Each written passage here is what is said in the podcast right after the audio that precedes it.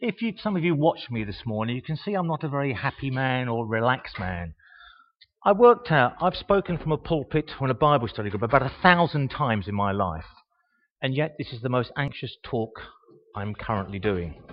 As Louise is looking forward to tonight, she might get a decent night's sleep, because I've disturbed her the last two or three nights. Not because I was waking up, because I was asleep, because this has troubled me, this talk, because in putting it together, I'm ill at ease because I know what I'm going to say. Because we're, my, my subject is, what lies ahead? And we're doing Thessalonians, and we're into the end times. Now, I'm not quite into the end times. I'm just warning you about the end times. But as I, I've said many times from this pulpit over the last three or four years, I feel I'm living in a society in Britain where there's no awareness of God. People have no conscious awareness. And preparing for this talk, I've had to explore that. So what I've done this morning is I've broken it down into five sections. The end is near. The rise of the nons, changing the narrative, a snake in the grass, head in the clouds. I actually have only one joke this morning, and that'll be my wife's expense, I'm warning you now, but in a nice way, because I want to think about this this morning. It's like, do you like watching murder stories? You know, you watch a two-hour program, and at the beginning somebody gets murdered, and they bring in the senior detective with his, his team, usually a detective chief inspector, with a rather dopey sergeant, and they've got to find out who did the murder. And of course, there's lots of suspicion, lots of suspects, lots of clues and false clues. But within, within half an hour, I've come to the conclusion my wife has a criminal mind, because she knows who the murderer is.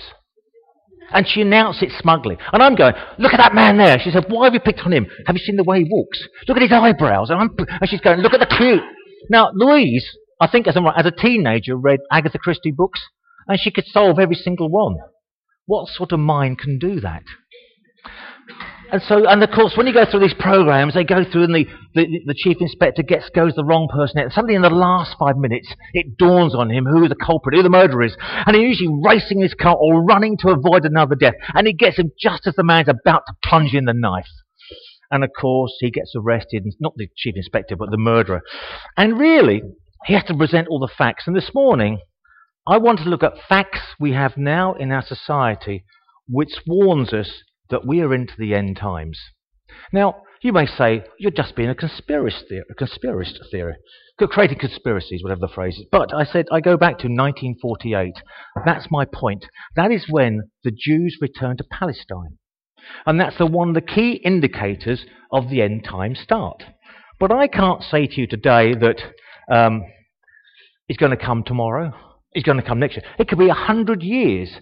And yet, when I look at today's society, I start to recognise plans are being set. And as I've said, I've said for a couple of years now, I'm living in this country where people have no awareness of God. I've started looking at the evidence around me today. Not from the Bible, I'll bring that in to prove it, but evidence of how the society is changing. And as one commentator said, said this week, I read, a secular commentator, people, the majority, don't agree with what's happening in this country, but have no say or ability to change where it's going. So the end is near. And of course, what does that mean? Um, for me, I'm in the last quarter of my life. Um, now, some people think we can live to one hundred twenty, one hundred fifty years. Um, I don't know whether, if, if Louise and I lived to one hundred years each, we would have done eighty years of marriage. I just don't think, don't think she wants to suffer that long, does she really? It's not fair on her. But the fact is, you know, man wants to live forever.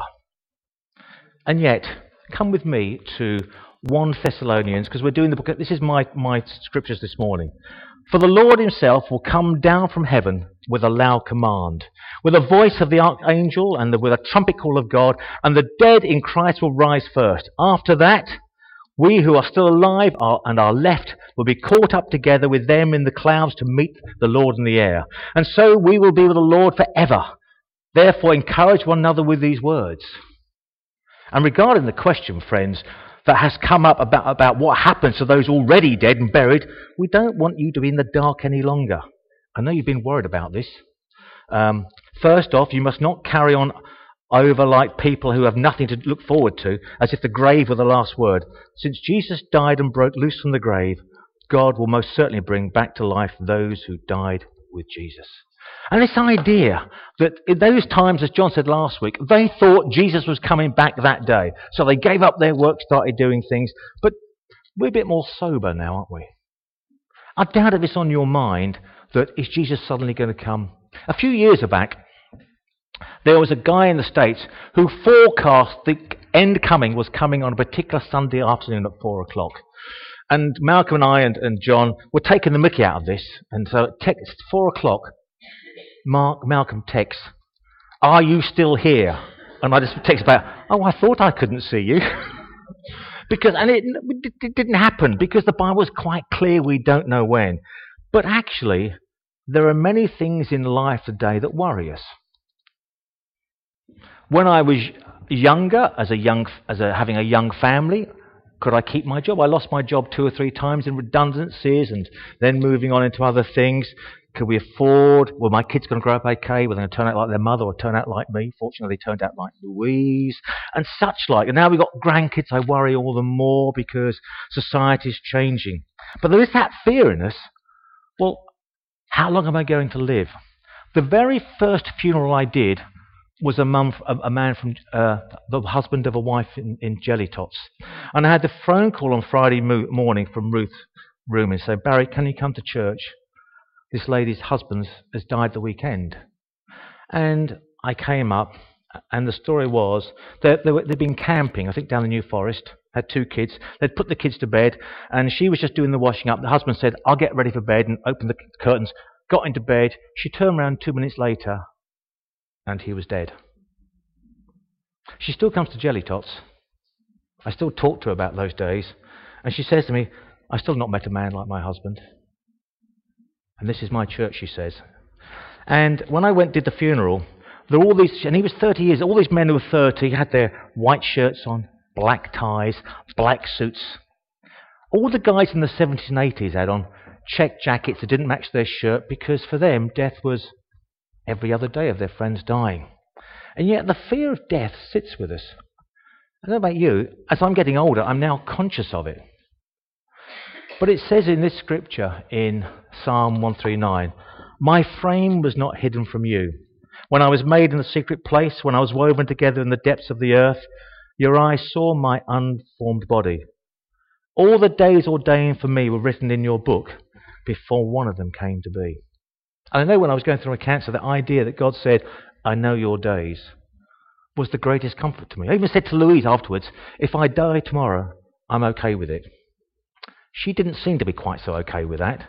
But in a sense of that security we have in these unknown times.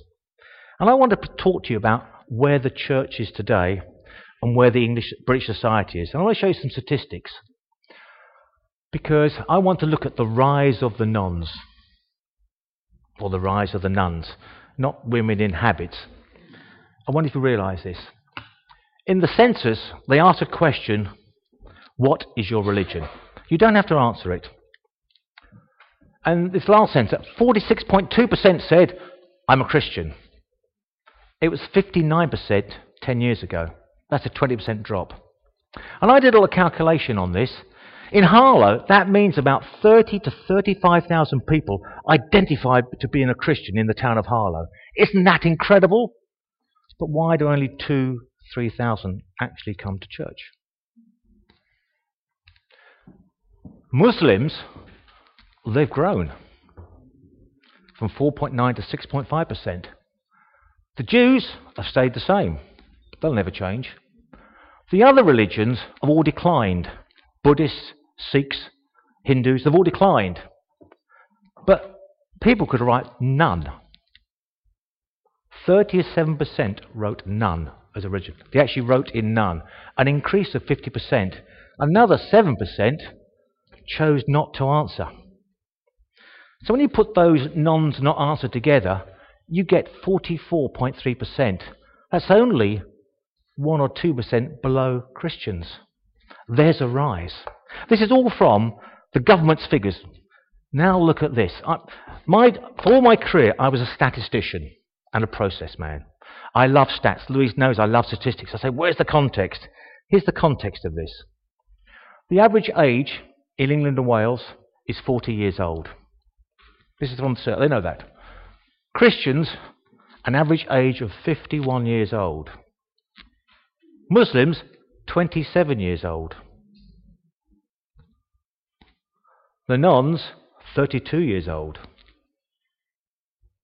If you go back to two thousand eleven, the average age for Christians were forty-five. So in the last ten years, we got older. In fact, there's even a worse statistic hidden there. Of those fifty-one years, one third of them, of us, are over sixty-five. That is quite a frightening statistic. And just two weeks ago, Justin Welby did a fantastic talk in Ghana. I don't know if you, you listened to it or watched it. This is what he says. Mister Welby said that when he was approached by Christians who fear that Islam would take over Europe, he told them the greater danger is posed by a growing number of atheists who refer to as nuns. I mean those who, when asked about their faith, say, none, I have no faith. He went on to say, in the Europe and in many parts of, of the U K and Europe, the majority of people now belong to no faith at all, he said. They're not Christians, they're not Muslims, they're not pagans, they're not Jews, they are not Hindus, they do not belong. The Archbishop also appeared critical of movements towards greater bodily autonomy and assisted suicide. We are in a completely different culture in the financial richer world to where we were thirty years ago, he carried on. We've replaced morality and Christian faith with personal control over our bodies. Birth will genetically design babies is not far away. And death is something that so many believe we have the right to choose in the way and at the time we want. He added, modern European global north morality is morality for the wealthy, the powerful and the intellectually well-educated. It is the morality that does not believe in human sinfulness and failure. It does not believe in forgiveness. It does not believe in hope. This is where the church struggles. And if you've been following the news, you may Nicola Sturgeon has resigned. You're aware of that? And now they're looking for a replacement. And three contenders have come up. One man is a Muslim. One man has no faith. But Kate Forbes is an evangelical Christian. And she, she says publicly and still states the fact is she would not support homosexual marriage. And she went on to other things. One of the senior, M P, uh, senior members of the S N P did a tweet on Twitter on Friday. She said this. Hit back at this person, hit back at the party leadership contender on Twitter, saying allowing religion to dictate how to vote on policy is a display of intolerance. Hurt originating with statements from Kate Forbes has made and since stood by. I, like most people in Scotland, could not care less about someone's religion.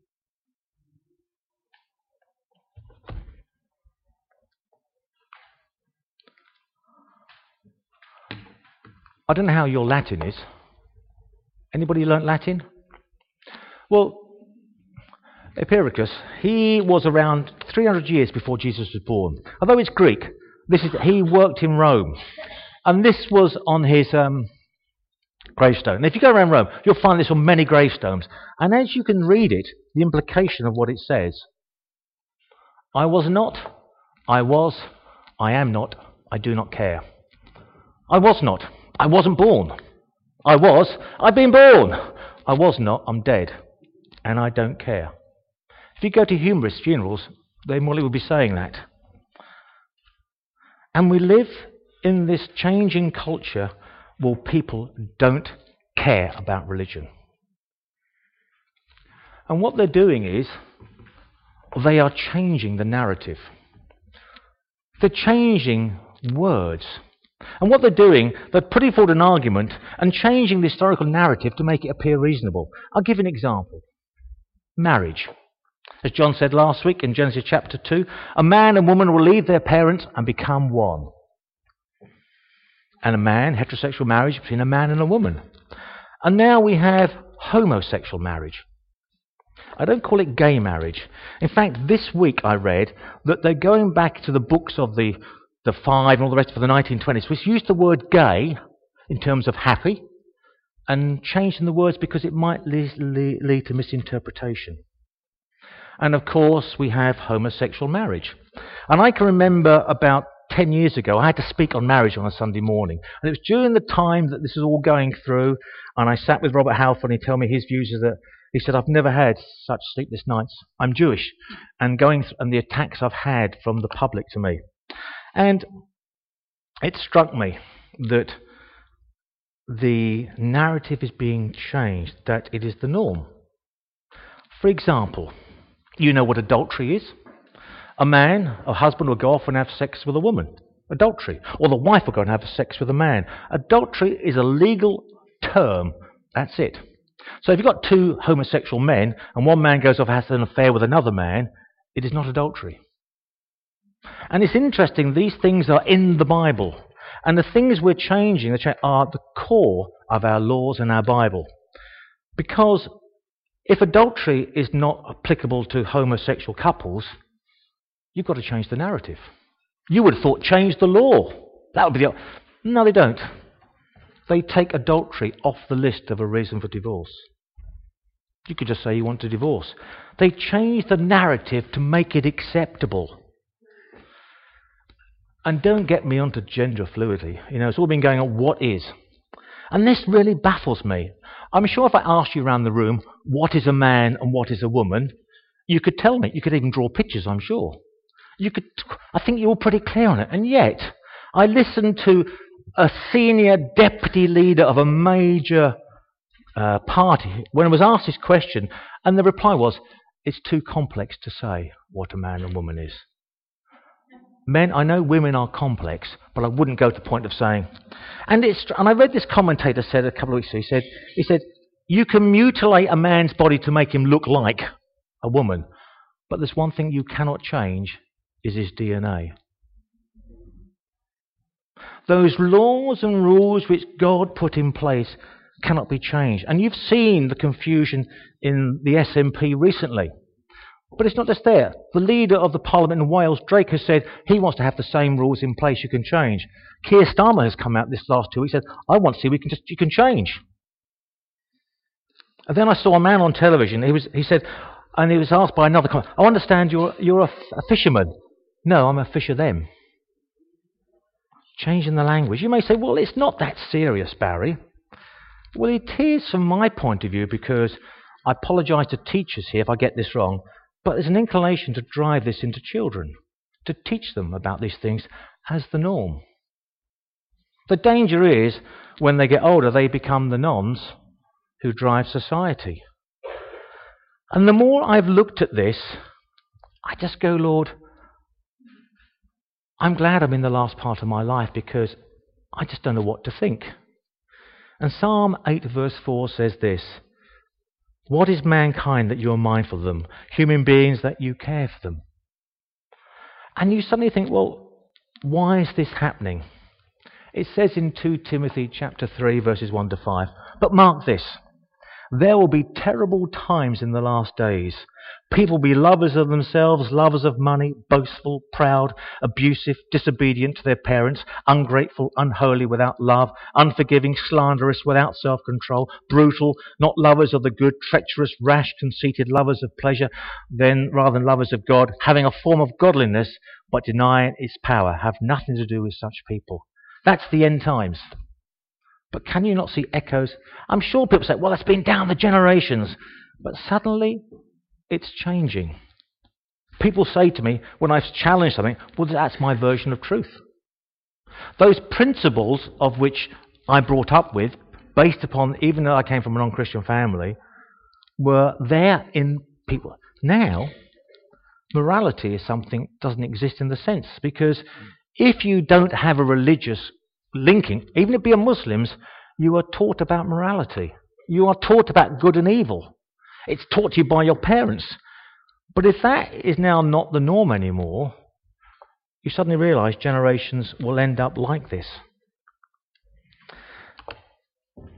And when the detective is trying to work out who the murderer is, he'll go, it's the what, the when and the how. And they all start saying it's the sergeants, the constable. He said, no, he says, you work out the motive and then we can work out who the murderer is. What is the motive for all these changes? It's all about the snake in the grass. Come with me to two Corinthians. And what's interesting, there are so many passages about the end times. It's not until you start linking together, you realise the consistency of what God is saying. In two Corinthians eleven says this, I hope you will put up with me in the little foolishness, says Paul. Yes, please put up with me. I am jealous for you to one husband, to Christ, so that I might present you as a pure virgin to him. And when I said I had to do this talk, I talk on marriage, and I said to God, I'm going to have to talk about homosexuality. And God said, it's nothing to do with homosexuality. Think what marriage is in my laws and creed, says God. It's about the family unity of raising children, but moreover, it's the visual aid of my Christ, the groom, with the church as the bride. I promise you to one husband, to Christ, so that I might present you as a pure virgin to him. But I'm afraid that just as Eve was deceived by the snake's cunning, your minds may somehow be led astray from your sincere and pure devotion to Christ. It's the syndrome of the frog. You put a frog into boiling water, he jumps out immediately. You put a, a frog into cold water and put that on the stove and heat it up, the frog doesn't realise what's happening until it's too late and he passes on. And there's almost a sense here, the motive is to destroy God's church. It says in Peter, be alert and sober mind. Your enemy, devil, prowls around like the roaring lion looking for someone to devour. Resist him, standing firm in the faith, because you know that the family believers throughout the world is undergoing the same kind of sufferings. And the God of all grace, who called you to his eternal glory in Christ, after you've suffered a little while, will himself restore you and make you strong, firm and steadfast. To him be the power and the glory for ever and ever. Come back to me to that verse. The enemy, the devil, prowls round like a roaring lion. I don't know how you are in your Hebrew, but in the Old Testament there's many references to the Spirit of God.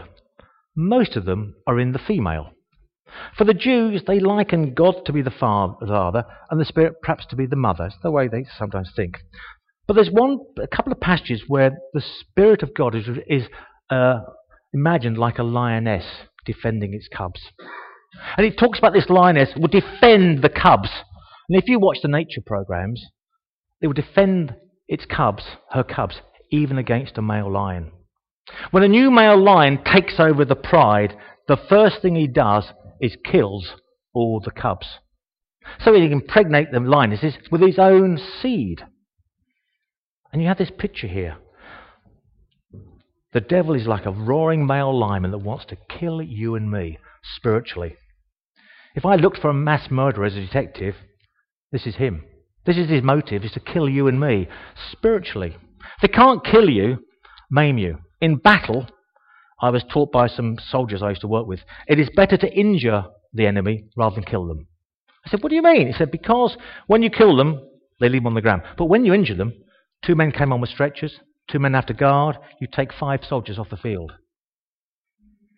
And the devil's job is to injure you. Because then you can't serve God, you can't do the things, make you spiritually weak. But the Spirit of God is described like a lioness. It would defend. She would defend her cubs to the end.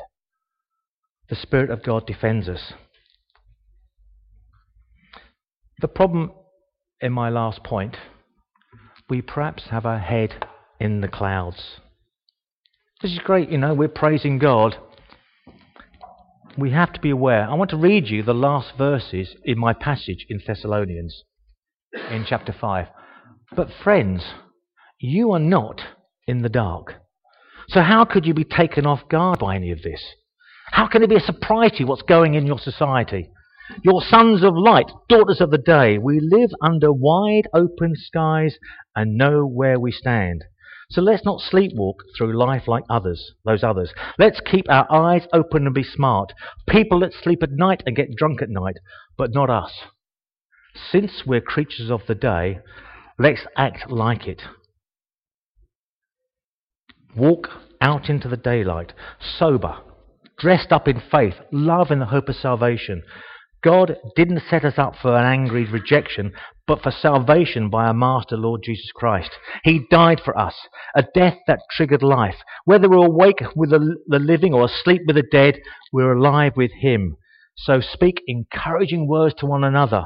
Build up hope so that you'll all be together in this. No one left out, no one left behind.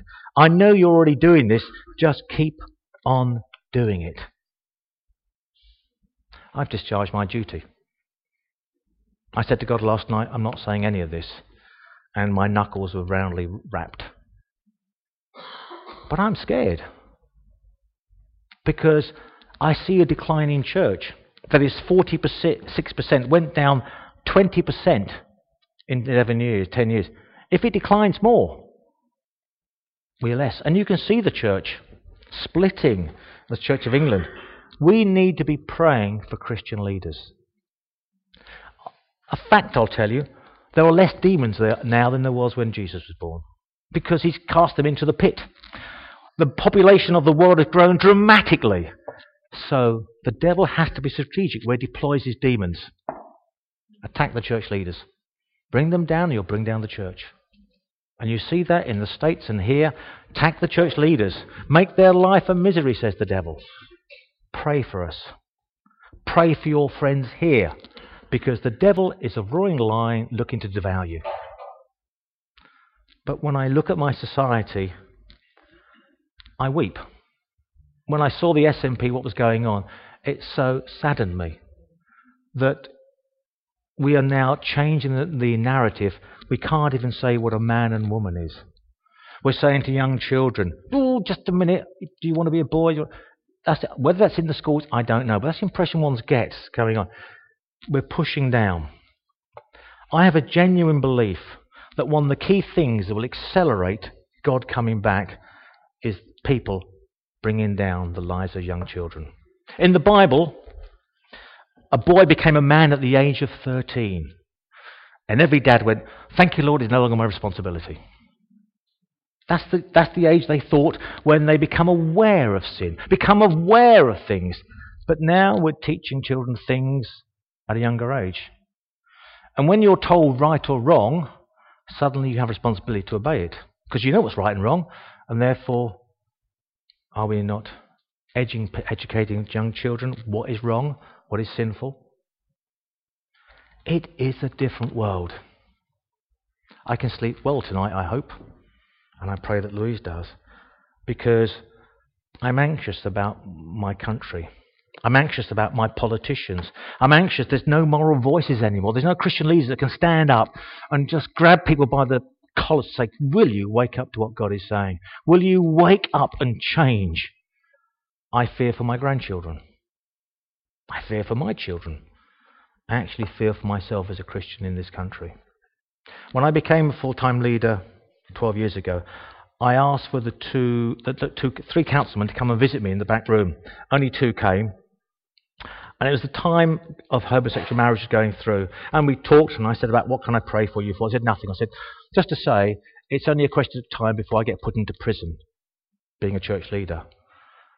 And these two looked at me and said, what do you want about, Mister Wells? Why would you go to prison? I said, because my views and what the government is now pushing through, and you're saying as parties, is I'm in contradiction to that.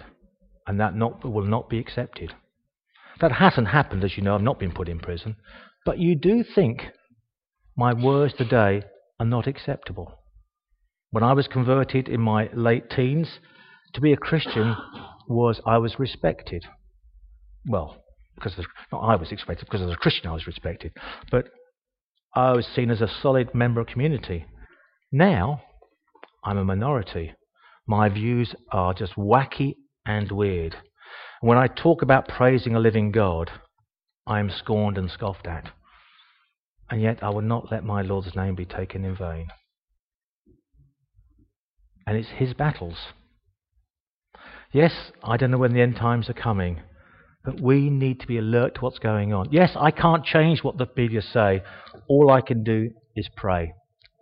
When when Phil Gray comes back, you're in Barbados, ask him about schools work. Ask him what it's like going into schools. He knows all the legislation. Uh, they are these are worrying times. So we need to encourage one another and pray. Let's have a word of prayer. Lord, genuinely I'm glad I finished. You can see my emotion, Lord, my anger at what I see. But Lord, in wisdom, Father, let these people ignore what's not of you. But Lord, let us keep our antennas up for what's happening in our society, the changes that are going on. Let's be aware of our role with our children and our grandchildren. Let us be the morality police. Let us be the ones who point them to Jesus. Teach them your ways, but not by what we say, by what we do. Lord, it's not too late to save this nation. But Lord, if young people don't come into the church, Lord, then we would die out. Lord, give us that motivation. Stir us, Father. Kick us, urge us, cajole us, discipline us, Father, that we need to be lights for you in a very black and darkened world. We ask that in Jesus' name. Amen. Amen. Thank you, Barry. We're going